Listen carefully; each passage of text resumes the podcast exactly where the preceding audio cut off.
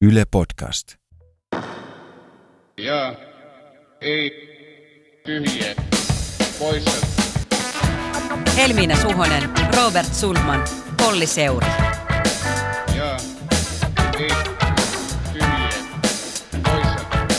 Kun pelkkä mielipide ei riitä.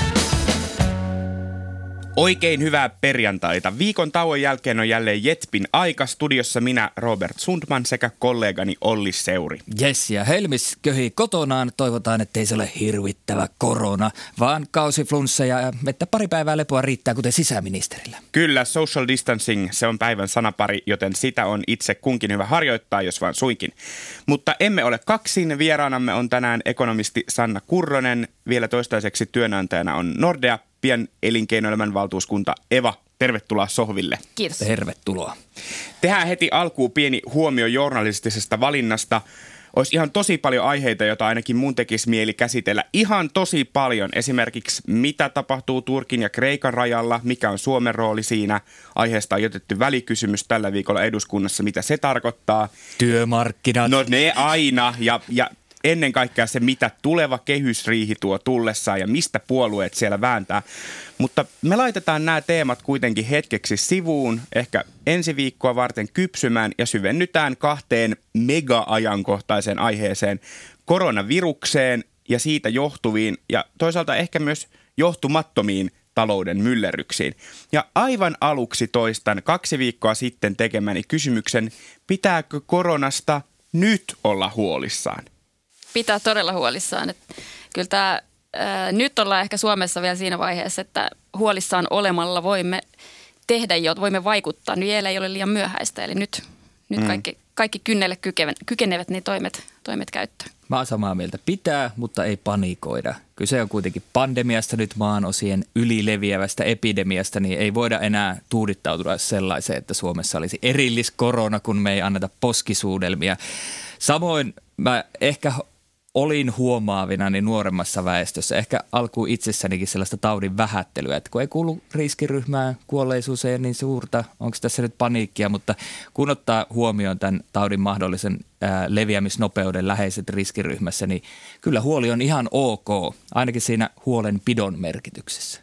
Tilanne on tosiaan kehittynyt hyvin nopeasti. Keskiviikko-iltana maailman terveysjärjestö WHO julisti koronavirusepidemian pandemiaksi ja Suomen aikaa yöllä Yhdysvallat ilmoitti reippaista toimista koronan suhteen. WHOsta on sanottava että joku sanoi hyvin, että WHO vähän niin kuin totesi, mikä sää oli ulkona. Että sehän oli levinnyt kuitenkin ympäri Niin. maailmaa, että se nimi vaan annettiin nyt. Näin just, mutta sillä on tietysti iso symbolinen merkitys.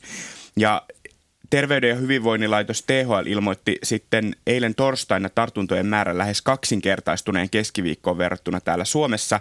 Ja sitten iltapäivällä hallitus piti tiedotustilaisuuden, jossa pääministeri Sanna Marin esittelisi pitkän listan erilaisia toisaalta vapaaehtoisia ja toisaalta pakollisia rajoittamistoimia ja näistä merkittävin on tämä yli 500 ihmisen kokoontumisten kielot toukokuun loppuun saakka, josta aluehallintovirastojen on määrä sitten antaa tänään perjantaina se ihan virallinen päätös. Oman kokemuksen mukaan on kyllä peruttu paljon pienempiäkin tapahtumia. Joo, kyllä tästä on lähtenyt sellainen esi- esimerkin voima liikkeelle, että tapahtumia Meillä on perutaan. ainakin asiakastilaisuuksia peruttu jo muutama viikko, että niitä on kyllä, tuntuu, että yrityksissä on lähdetty, lähdetty paljon aikaisemmin liikkeelle. Just näin.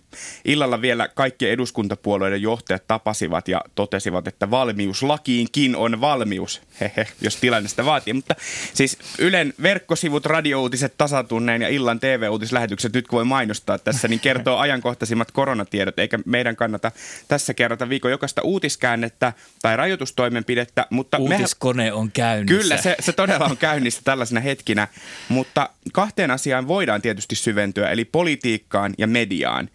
Viranomaisten, poliitikkojen, median, ehkä jopa kansalaisten toiminta somessa, eli tämmöinen julkinen keskustelu on näissä hetkissä luupin alla. Aloitetaan viranomaisista. Annatteko puhtaat paperit Terveyden ja hyvinvoinnin laitokselle, THLlle ja kumppaneille tässä korona-asiassa? Ensin disclaimer. Mä oon jonkin verran asiantuntijauskovainen, pidän ö, arvossa suomalaisia viranomaisia. Silti viime päivinä on miettinyt monta kertaa, että vaikka suomalaisilla asiantuntijoilla THL ja ministeriössä olisi oikea tilannekuva ja he kommentoisivat asioita julkisuuteen tuohon tilannekuvaan nojaten, niin vähän ihmettelen pidättyväisyyttä tilanteessa, jossa vähän niin kuin villit huhut on toistaiseksi viraalimpia hehe, kuin itse tauti. Ja vain vähän kärjistäen, äh, kun viranomaiset viestissä, vähän niin kuin omassa edellisen vuosituhannen todellisuudessa me muut ollaan täällä internet-ajassa ja aina näissä tilanteissa mietin Don DeLillon valkoista kohinaa, jossa tietämättömyyden tai epätietoisuuden vallitessa ihmiset sinkoutuivat todellisuuden ulkopuolelle. Heillä ei ollut enää tarvetta erotella asioita toisistaan. Pidempi lainaus. Myrkkytapahtuma oli päästänyt mielikuvituksen hengen valloilleen. Ihmiset sepittivät juttuja, toiset kuuntelivat lumoutuneina. Värikästä huhua, kaikkein pöyristyttävintä tarinaa arvostettiin yhä enemmän.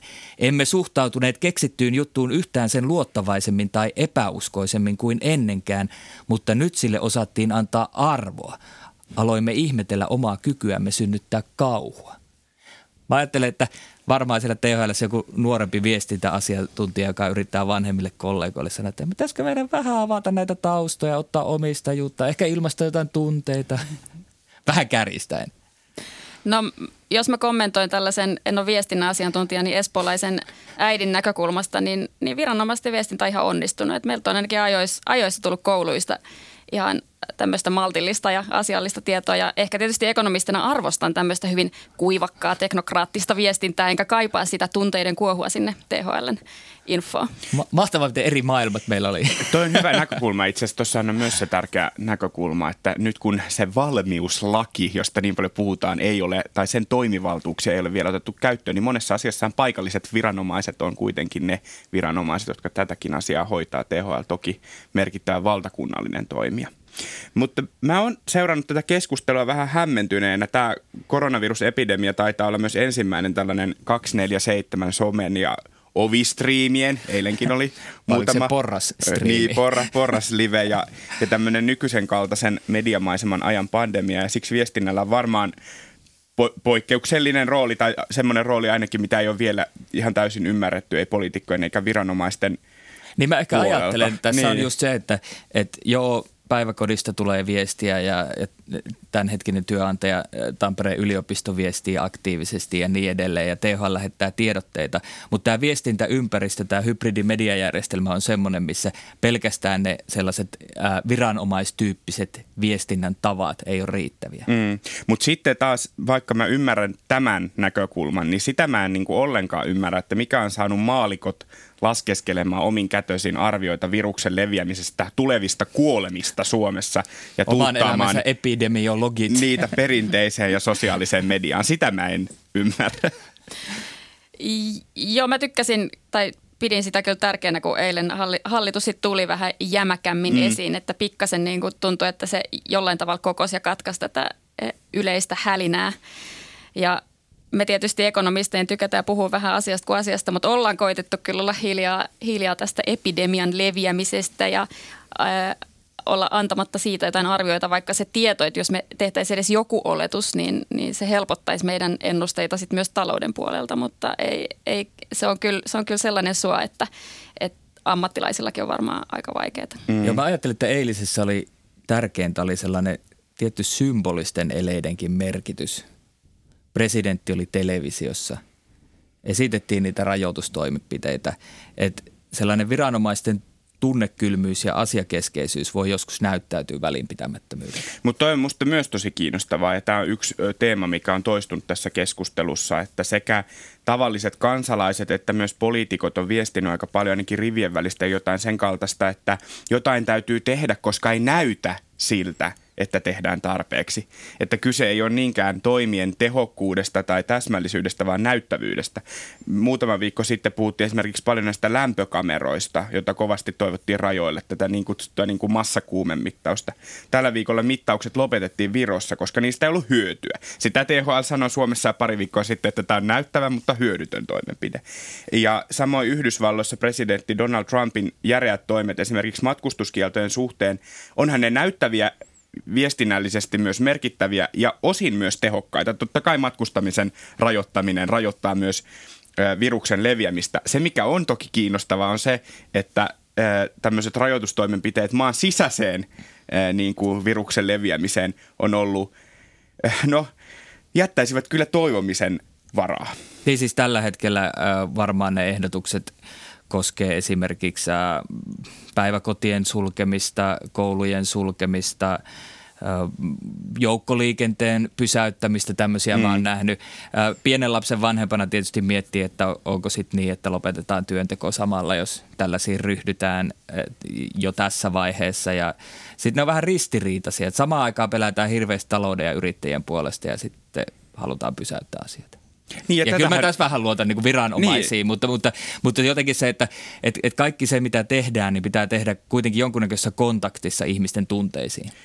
Kyllä tietysti mun mielestä teille pääministeri toi kyllä hyvin esiin sen, että kun tietysti kuulostaa hyvältä, että suljetaan koulut ja päiväkodit, mutta kuka sitten pitää huolta meidän energia- ja ruokahuollosta ja, ja muusta, että et, kyllä tässä niinku jonkin, jonkinnäköistä malttia tietysti voi olla, mutta et, et se, miten esimerkiksi me ollaan omassa perheessä nyt päätetty reagoida, että me otetaan meidän lapsi päiväkodista pois, kun me pystytään, eli mies on nyt kotona – kotona tässä keväällä hoitamassa vauvaa, niin voidaan sitten saman ottaa keskimmäinen pois, pois päiväkodista ja katsotaan nyt, miten sitten koului, kouluissa, millä, millaisen ratkaisu tullaan. Että otetaan iltapäiväkerros nyt ainakin koululainenkin pois. Että kaikki, jotka pystyy, niin ainakin mitä vähemmän niitä lapsia siellä ryhmässä on, niin sitä, sitä huonommin ne taudit levii. Mutta edelleen niin kuin loppukaneetiksi voisiko vaan todeta, että tämä tavattoman nopeasti leviävä virus, joka aiheuttaa tätä vihuliaista tautia, on esimerkiksi erittäin hyvin taltutettavissa saippualla. Että nyt mä vieläkään ymmärrä niitä ihmisiä, jotka vaatii kovaa ääneen koulujen sulkemista, mutta on haluttomia pesemään omia käsiään. Että nyt käsien pesu, social distancing, kaksi tärkeää asiaa, älkää naurako niille. Ja ehkä vielä lopuksi Olli jo mainitsema tasavallan presidentti, hänen sanansa on hyvä muistaa tässä välissä. Minä pukisin tämän nyt mielelläni siihen, että kun meille sanotaan, että ottakaa fyysistä etäisyyttä, niin otetaan myöskin henkistä läheisyyttä.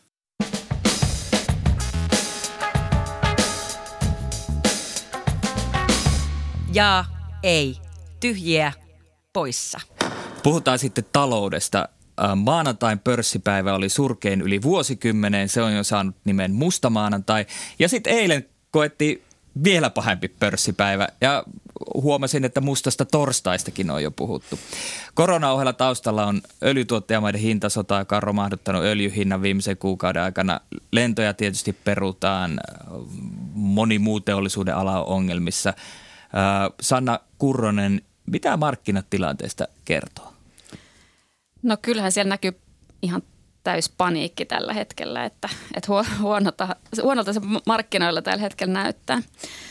Mutta se, mikä, mikä tässä nyt aiheuttaa nyt ongelmia on se, että kun me ei nyt tosiaan tiedetä, että miten pahaksi tämä virustilanne äityy ja sitä ei markkinatoimijat kyllä pysty oikein mitenkään edes haarukoimaan. Ja kyllä mä itse pelkään, että meillä on esimerkiksi Yhdysvalloissa vielä mahdollisesti pahin edessä. Eli, eli miten, mä en usko noihin Trumpin sulkutoimiin sen takia, että ne tulee aivan liian myöhään. Mun ainakin se käsitys, mitä mä oon mediasta saanut, että USAssa on jo paljon tartuntoja, mm. niitä ei ole vaan, niitä ei näy tilastoissa, koska niitä ei ole testattu. Eli se ei tietysti kauhean hyvältä kuulosta se, se tilanne. Ja totta kai markkinoilla tämä myös tiedetään, että mä en ole ainoa, joka nämä jutut on kuullut ja se nyt herättää siellä tietysti huolta ja paniikkia. Tällä hetkellä nyt näyttää, että keskuspankkien toimet ei riitä. Tarvittaisiin ehkä valtiolta vähän koordinoidumpia lupauksia tota, järjestää sitä kysyntää, mutta ei, ei, ole nyt, ei ole nyt markkinat vielä vakuuttunut. Viime viikolla G7-ryhmä ja keskuspankkien johtajien kokous jäi tosiaan tämmöisten vähän niin kuin vakuutteluiden tasolle, minkä jälkeen Yhdysvallat tosi laski ohjauskorkoaan, uusi puhelinkokous on jo valmistella, niin mikä merkitys sillä on, toimiiko maat ja keskuspankit yhdessä rintamassa vai tekeekö kaikki omia kansallisia ratkaisuja vähän niin kuin tipottain? No ainakin se tuntui toimivan se keskuspankkien yhteis, yhteispläjäys, että siihen ei nyt, nyt päästy ja se tuntuu olevan tietysti aika vaikeaa EKPlle esimerkiksi laskea korkoja, kun ne on jo niin alhaalla. Eli, eli kyllä, kyllä keskuspankit tietysti enemmän, enemmän saisi vaikutusta, jos tehtäisiin yhdessä, mutta ka, va, rajat tulee, tuntuu tulevan vastaan, että ei se koronlasku kyllä kieltämättä EKPltä esimerkiksi, niin ei se ehkä nyt kauheasti enää vaikuta. Niin eilen EKP päätti näistä omista toimistaan. Siellä pidetään ohjauskorko ennallaan. Sen sijaan EKP päätti höllentää pankkien vakavaraisuusvaatimuksia, tarjota niille edullista lainaa, suunnata rahoitusta Euroopan pienille ja keskikokoisille yrityksille. Ja tässä ilmeisesti on niin tarkoituksena puskea rahaa markkinoilla, eli saada pankit sitten myöntämään enemmän lainoja näille koronaviruksesta kärsiville yrityksille, jos on ymmär, ymmärtänyt oikein.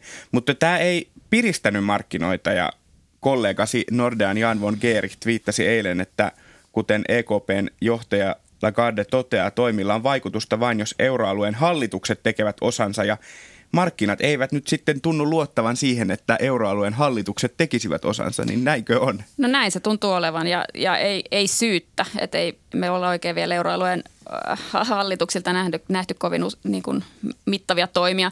Et jos puhutaan, että siellä täällä annetaan muutama miljoona johonkin terveydenhuoltoon, niin se ei nyt tässä tilanteessa riitä. Että tässä pitäisi lähteä siitä, että Just, että yri, pienet yritykset ei joudu tämän likviditeettiongelman takia, että nyt jos muutaman kuukauteen ei kauppa lainkaan käy ja, ja laskut pitää kuitenkin maksaa, niin että ne ei joudu sen takia ongelmiin. Että se olisi nyt se ehkä akuutein ratkaistava. Minkälaisia ne toimenpiteet on? Euroopassahan tällä hetkelläkin on osto-ohjelmia käynnissä. Eli tavallaan elvyttävät toimet on ollut koko ajan käynnissä ja sitten toivotaan kaiken näköistä toimintaa lisää. Niin minkälainen kombo erilaisia toimenpiteitä tarvittaisiin, että äh, markkinat rauhoittuisivat?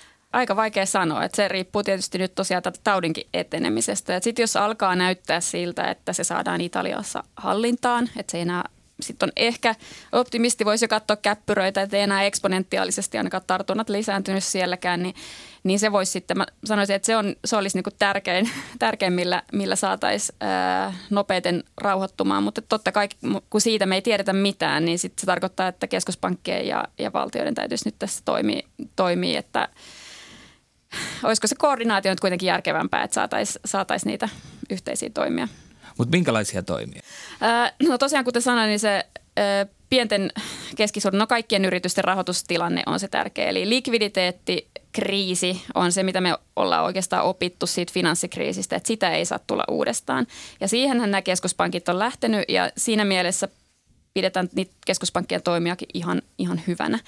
Mutta sitten mietitään esimerkiksi että kuinka pysyvä lommo talouteen tästä tulee, niin siihen vaikuttaa esimerkiksi se, että kuinka paljon ihmiset menettää tuloja. Et me tavalliset palkkatyöläiset Suomessa esimerkiksi, niin tullaan todennäköisesti saamaan ihan, ihan normaalisti palkka vaikka joudutaan karanteeniin tai vaikka joudutaan kotitoimistolle tai muuta. Mutta tämä on iso kysymys monessa maassa, muun muassa Yhdysvalloissa, jos mm. ei välttämättä ole esimerkiksi palkallista sairaslomaa. Eli jos tulee semmoinen pysyvä lommo ihmisten tuloihin, niin se vaikuttaa siitä talouteen pysyvästi.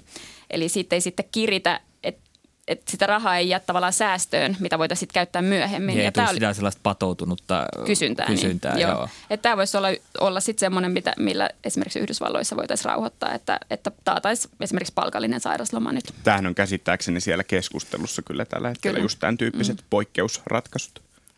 Mua kiinnostaakin vähän se, että äh, jos ottaa sellainen kahden kerran kysymyksen, että kehen tällä, tämän kaltainen kriisi sellaisena kuin me se nyt nähdään, niin mahdollisesti pitkittyessä iskee kaikkein pahiten?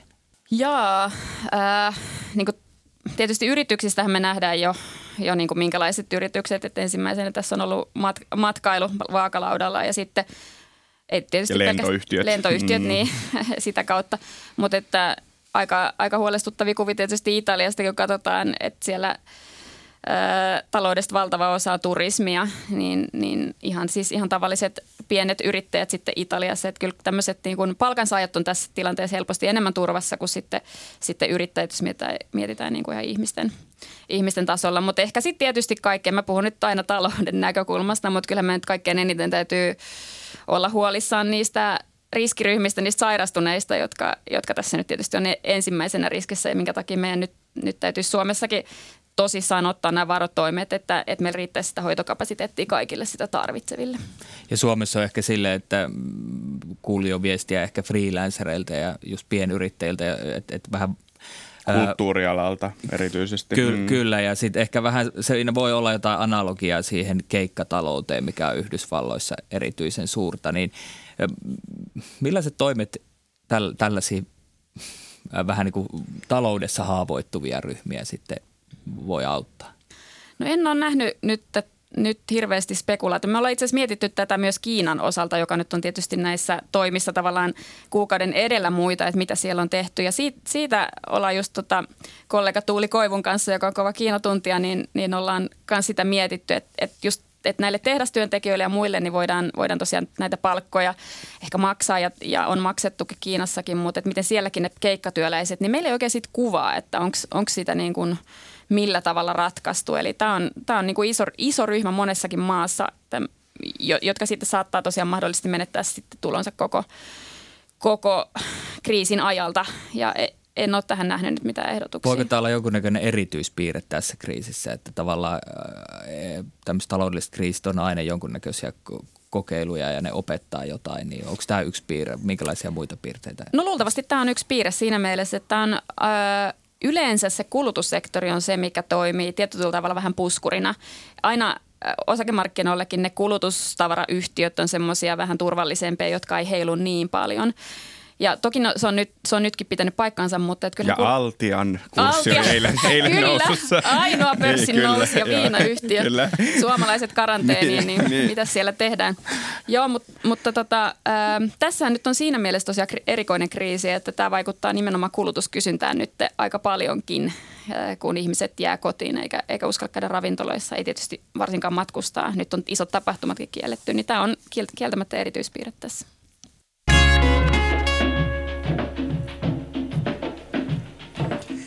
Suomi on tietysti osa EUta ja maailmaa ja meidänkin talouden näkymät synkkenee.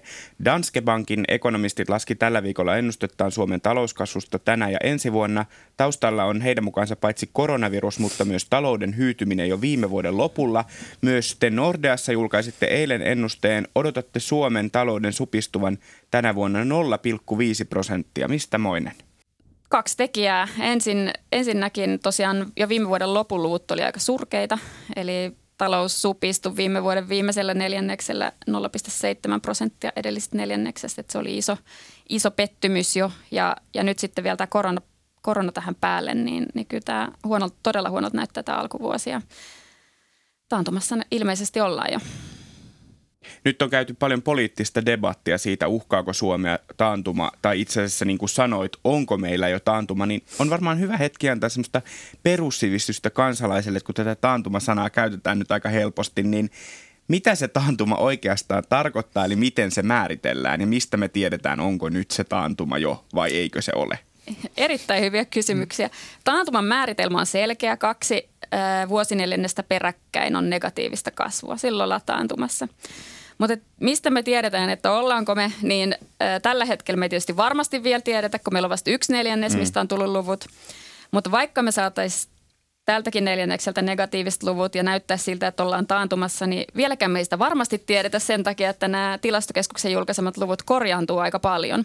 Esimerkiksi saimme juuri tässä vastikään tietää, että olimme myös vuonna 2018 taantumassa, eli siellä keskellä, keskellä to, suurta nousua. keskellä suurta nousua oli kaksi peräkkäistä neljännestä negatiivista kasvua. Et tietysti tähän tekniseen taantumaan, just tämmöiseen määritelmät täyttävän taantumaan ei kannata kiinnittää liikaa huomiota, koska ne Suomen luvut tosiaan on niin heiluvaisia, mutta nyt tietysti näyttää, että, että voidaan mennä ihan oikeasti niin kuin sellaiseen, että se tuntuu ja työttömyys lähtee ylös. Mutta on tosi hyvä pointti, että jos voi olla huo, vähän niin kuin huomaamattakin taantuma keskellä ihan niin kuin hyviä, hyviä aikoja, niin mistä sitten siis kannattaa olla huolissaan? Et nyt jos se viesti on vähän se, että aina se taantuma ei välttämättä anna niin kuin syytä paniikkiin, mutta mikä sitten antaa, tai että niin kuin näissä luvuissa? Kyllä, kyllä musta se työttömyys on, on mm. se. Eli sitten kun työmarkkinat alkaa rapisemaan ja se on yleensä sitten pikkasen viiveellä. Eli se ei tunnu nyt heti varmaankaan ensimmäisellä. No tietysti kesätöihin voi esimerkiksi vaikuttaa kyllä kieltämättä tämä, tämä korona jo, mutta, mm. mutta ä, työttömyys yleensä sitten muutaman kvartaalin viiveellä alkaa, alkaa nousta ja työllisyys laskee. Ja se on tietysti se, mistä ollaan huolissaan ja siinä tapauksessa vaikutukset talouteen voi olla paljon isompia. Ja sitten sillä taantumalla on sellainen merkitys, että Suomen hallituksella on hallitusohjelmassa sellainen lausuke, joka mahdollistaa tai jonka on tarkoitus mahdollistaa elvyttäminen talouden taantuessa, niin miten mm, ekonomistina tarkastelet tämä keinon käyttöönotto ja minkälaisia kysymyksiä sen ympärillä pitäisi ratkaista poliittisestikin? Siinä oli kaksi kvartaalia peräkkäin miinus prosentin kasvu, että se oli aika kova määritelmä. Että me katteltiin tuossa, että oliko niin, että kaksi kertaa historiassa on sellainen taantuma ollut päälle 90-luvun lamassa ja sitten finanssikriisissä. Että no, aika, se, Se on oli aika kova. tuota vaatimuksesta, Se voisin kuvitella. Siellä, siellä jo on luotettu siihen, että toinen vastapuoli ei ole ymmärtänyt näiden lukujen merkitystä. Tiedä. Niin, ilkeästi ajatellen. Mutta en, en itse nyt lähtisi tota tätä pilkun tarkasti noudattamaan, että kyllähän taantumat on kaikki erilaisia, erilaisia toimia tarvitaan. Että tätähän ei tietenkään voida hallitusohjelmassa etukäteen joka ikistä mahdollista tilannetta kartottaa ja että kyllä se on pakko sitten joustaa tilanteen mukaan. Ja, ja tietysti lähtökohtaisesti nyt niin kuin sitä inhimillistä hätää ja kärsimystä pitää, pitää hallituksen toimilla vähentää, että mi, mikä se sitten jo tällä hetkellä se nyt on tietysti tätä terveydenhuollon suojaamista, mutta sitten, sitten jos tosiaan ihmisten tulot dramaattisesti, esimerkiksi yrittäjien tulot on, on niin kuin uhattuna, niin, niin niihin täytyy sitten tarttua sen tilanteen mukaan. Eilen ministeri Kulmuni lupasi hallituksen infossa, että kyllä lisäbudjetti saadaan tarvittaessa päätettyä nopeasti, sillä voidaan taata tietysti terveydenhuollon rahat, mutta valtio varautuu myös siihen, että osassa yrityksiä tuotanto kärsii, eniten työtä tehdään siihen, että yritysten rahoitus turvataan, näin vakuutteli ministeri Mika Lintilä ja hallitus on koonnut tämmöisen ryhmän, jossa rahoitustarpeita pohtivat esimerkiksi Finvera, elinkeinoministeriö, valtiovarainministeriö, teollisuussijoituspankit.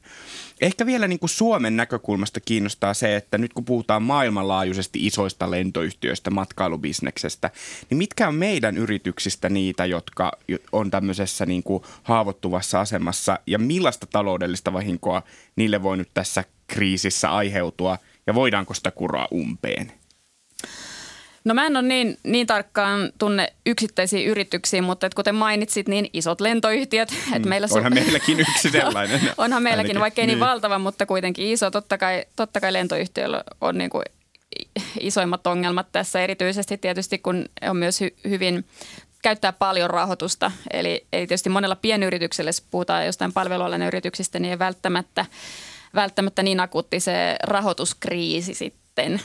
Mutta, mutta et ei Suomella ole sinänsä mitenkään, mitenkään tavalla eri asemaa kuin millään muullakaan mm. maalla. Että, että ne on ne samat, samat sektorit, mitkä tässä nyt eri, erityisesti kärsii. Ja ensimmäisen nyt on mennyt se matkailu ja, ja erityisesti ne lentoyhtiöt on. Ja ensi, ensimmäinen konkurssikin nähtiin lentoyhtiöltä, että se on haastavin varmaan. Mm. Meidän lentoyhtiö on valtion enemmistöomisteinen edelleen. eikö Niin?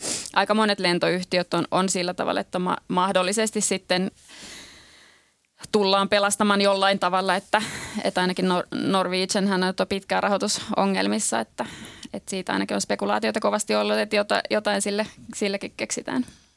Mä kysyn loppuun vielä, mainitsit aiemmin, että finanssikriisistä on opittu ja, ja kuuntelin äh, viikolla tiistaina taisi olla Radio Ykkösaamua työeläkevakuuttaja Varman toimitusjohtaja Risto Murto kannatti just EU-tason elvytystä. Ja jäin miettimään semmoista niin kuin mahdollista ideologista muutosta, että miten vuosien 2008 ja 2009 finanssikriisin ö, hoito ehkä vaikuttaa siihen, minkälaisia päätöksiä nyt tehdään. Niin itse muistan ainakin monta sellaista keskustelua, missä tämä Yhdysvaltain voimakas elvytys on ollut sellainen, mitä on kehuttu, koska he elpy nopeammin kuin Euroopassa elvy, elvyttiin. Niin miten ekonomistina tulkitset tämmöistä ajattelutavan muutosta? Kyllä se ajattelutapa on muuttunut ja nimenomaan si- siinä, että ymmärretään se likviditeetin tärkeys, että, että sitä rahoitusta on saatavilla, että tämmöisten tilapäisten kriisien takia ei sitten päästetä yrityksiä nurin. No, finanssikriisin aikaa se oli sitten pank- pankkeja nurin, että siitä Lehman, Lehman Brothersista silloin, silloin opittiin, että se ei, se, sekään ei ole veronmaksajille halpaa, jos, jos rahoitusjärjestelmä uhkaa mennä nurin. Eli, eli se on ehkä se isoin läksy ehdottomasti, mi- mitä siitä on opittu ja mitä, mihin nyt tällä hetkellä on pyritty vaikuttamaan, mutta se ei tällä hetkellä nyt sitten, sitten vielä ole riittänyt, että, että keskuspankit ei, näyttää siltä, että keskuspankit ei yksin pysty nyt tätä, tätä tota, pelastamaan, että tarvitaan tosiaan se Yhdysvalloilta, toivottavasti löytyy sitten joku valti, valtiolta.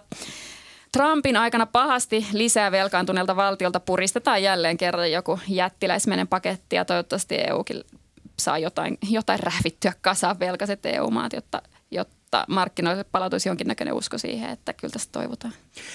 Mä haluaisin vielä kysyä yhden kysymyksen. Tämä voi varmaan olla tosi tyhmä kysymys nyt sitten taloustoimittajat niin kuin voi kikatella, mutta kun mä oon miettinyt tosi pitkään tätä, että tämä tilanne, missä me ollaan nyt eletty, niin kuin, jos miettii noin niin kuin vaikka EKPn näkökulmasta ja keskuspankkien näkökulmasta ja osin niin kuin poliitikkojenkin, niin on käsittääkseni hyvin poikkeuksellinen. Tämä, mikä on niin kuin edeltänyt tätä nyt, jos ei oteta huomioon tätä koronavirusaikaa, mutta tämä niin kuin tilanne tässä, että on todella matalat korot, rahaa työnnetään markkinoille, osakekurssit on niin kuin ihan huikeassa nousussa. En mä tiedä, käsittääkseni ehkä keskuspankit niin kuin paikkaa sitten jollain tavalla valtioiden haluttomuutta tehdä tietyn tyyppisiä toimia. Samaan aikaan puhutaan tästä riskistä, että kun sitä rahaa tungetaan markkinoille niin paljon, niin onko siellä tämmöisiä zombiyrityksiä, ei tapahdu luovaa tuhoa, vaan niin kuin jotkut yritykset porskuttaa siitä huolimatta, että niiden ehkä olisi pitänyt jo kaatua. Niin tästä niin kuin mulle tulee mieleen kyllä se kysymys, että nyt kun sitten tulee tämmöinen kriisi, niin voiko siinä olla myös hyvää luovaa tuhoa vai onko se vaan pahaa tuhoa? No toi on oikeastaan tämän kriis, näiden kriisien torjuntatoimien ongelma mun mielestä just, että, että sillä, että jos nyt pyritään pelastamaan kaikki mahdolliset yhtiöt, jotka nyt tämän ä, tilanteen seurauksena uhkaisi mennä nurin, niin siellä on joukossa myös niitä, joiden olisi kuulunutkin mennä nurin. Että kyllähän yrityksillä pitää olla jotain kykyä sopeutua johonkin shokkeihin. Nyt tämä mm. shokki on taas niin iso, että sen takia todennäköisesti lähdetään, lähdetään kovasti niin kuin – auttamaan yrityksiä, mutta kaikki, kaikki yritykset eivät ehkä sitä ansaitsisi. Että tätä, on, tätä on vaikea arvioida. Hyvä kysymys. Keskustelu päättynyt. Ja ei. Tyhjiä poissa. Ja lopuksi on aika tempaista jet-kysymykset, joihin vastaamme aina joko jaa, ei, tyhjää tai poissa. Otava kertoi tällä viikolla, että Timo Soinin muistelmat ilmestyvät syksyllä 2021 Tiedotteessa Soini kertoo. Tosiasioiden kuvaamisen ohella haluan kertoa, miltä tuntui vääntää Sergei Lavrovin kanssa signaalihäirinnästä, minkälainen oli elämäni kabare Buenos Airesissa, mitä päässäni liikkui, kun potkut uhkasivat luottamuslause äänestyksessä. Tunteet ovat tärkeä osa politiikkaa. Ne vaikuttavat enemmän kuin uskotaan ja myönnetään, joten niistä pitää puhua. Ja ei tyhjää poissa. Kestääkö Suomi tunteistaan puhuvaa Timo Soinia? Jaa. Mä en tiedä, onko se juuri Soini, jota kaipaan, mutta tunteistaan puhuvia miehiä Suomi kestää ja tunnepuhetta politiikkaan. Minä ainakin kaipaan. Mä oon aivan samaa mieltä tästä Timo Soinin teesistä. Tunteet vaikuttaa politiikkaan enemmän kuin uskotaan ja myönnetään, joten niistä pitää puhua. Just näin. Hyvä Timo Soini. Mä sanon, että ei. Hienoa, että tunteista puhutaan, mutta, mutta Suomen kansa ei nyt ehkä jaksa kuunnella Timo 57 Espoosta tilitystä. Vielä jaksa, kerran. Vielä kerran. Ei jaksa pöyristyä eikä, eikä innostuakaan tästä. Ja... Mä oon poissa. Toivoa sopii, että tämä on median ja Soinin viimeinen valssi, siis Kari Tapion sanoin. En elämältä pyydä mitään, sain enemmän kuin ansaitsin. Jos lähelleni toivon ketään, niin sinut media ainakin. Voitko luonain olla silloin vielä viimeinen valssi kun soi, niin kuin oltiin aamuin illoin, jotka elämä eteemme toi. Olet tänään kyllä runollisella tuulella. No niin, mutta... Jollain on täytettävä lähetysminuutit. Kyllä. Meanwhile in Russia, Venäjällä Vladimir Putin on hyväksynyt yhtenäisen Venäjän eli oman puolueensa esityksen viidennestä presidenttikaudesta, jos perustuslaki, tuomioistuin ja kansa hyväksyvät. Kyse olisi siis tällaisesta kätevästä kausien nollaamisesta perustuslain uudistamisen yhteydessä. Ja ei tyhjätä poissa, onko presidentin kausien nollaaminen kenties paras perustuslaki-uudistusinnovaatio koskaan? Mä olen poissa, niin kuin jokainen järkevä venäläinen äänestyksistä, jotka on päätetty, tulokset on päätetty etukäteen. Mä sanon kyllä. Siis tämä jonkinlainen pelikirjan siemen, kun kausia ei rajoiteta, mutta ne nollataan. Ja mietin, että mitä kaikkea muuta voisi nollata. Trump ehkä voisi nollata Washington Postin luikurilaskurin. Pankki voisi nollata minun asuntovelan. Moni lapsi haluaisi ehkä nollata ruutuajan kesken päivän. On tässä jotain. Wow, mitä, kun mä jäin ihan hämmentynyt miettimään näitä nollausinnovaatioita. Siis tämä nollaus ylipäänsä, tosi hyvä. Niin, suomalaista tuntee kyllä nollaamisen taidon. niin, kyllä, just näin. Altia osake, se on nousussa. Ranskalaislehti L'Equipe kertoo, että jalkapallon EM-kisat siirtyvät vuodella eteenpäin Siis juuri sinä vuonna, kun Suomi on päässyt kisoihin ja huuhkajilla on momentum päällä. Varmuuden Tästä toki saamme vasta ensi viikolla, kun UEFan kriisikokous on tehnyt päätöksensä, mutta jaa ei tyhjää poissa. Onko koronavirus sittenkin jalkapallojumalten rangaistus, jonka kohteena on suomalainen jalkapallo? Ei. Ei se Olli oo. Ei. Ei se Olli ei. Pessimisti minussa kyllä ajattelee, että tämä on just tätä. Että on, kyllä, lapselle tarjotaan tikkaria suuhun ja sitten se viedään pois just kun herkkua pääsemässä maistamaan. Mutta mä taivun tähän, että ei ole. Optimistinen puoleni muistuttaa, että kun tie kisoihin on ollut niin pitkä, niin nythän tässä saa mahdollisesti nauttia kisaunelman toteutumisesta mm. vuoden pitempään. Tutkitusti taitaa olla niin, että lomamatkan odottaminen tuottaa usein enemmän iloa kuin matka itse. Silver lining löytyi siellä. Kiitos, että kuuntelit Jetpin. Mitä mieltä olit? Laita meille palautetta vaikka Twitterissä tai Instassa. Tunniste on tietysti hashtag Jetp. Ja tätä jaksoa olivat tekemässä siis minä, Olli Seuri sekä kollega Robert Sundman. Vieraanamme oli ekonomisti Sanna Kurronen. Kiitos kun pääsit. Kiitos. Äänitarkkailijana oli tänään Juha Helmi ja äänisuunnittelijana Joonatan Kotila. Ensi viikkoon, moi!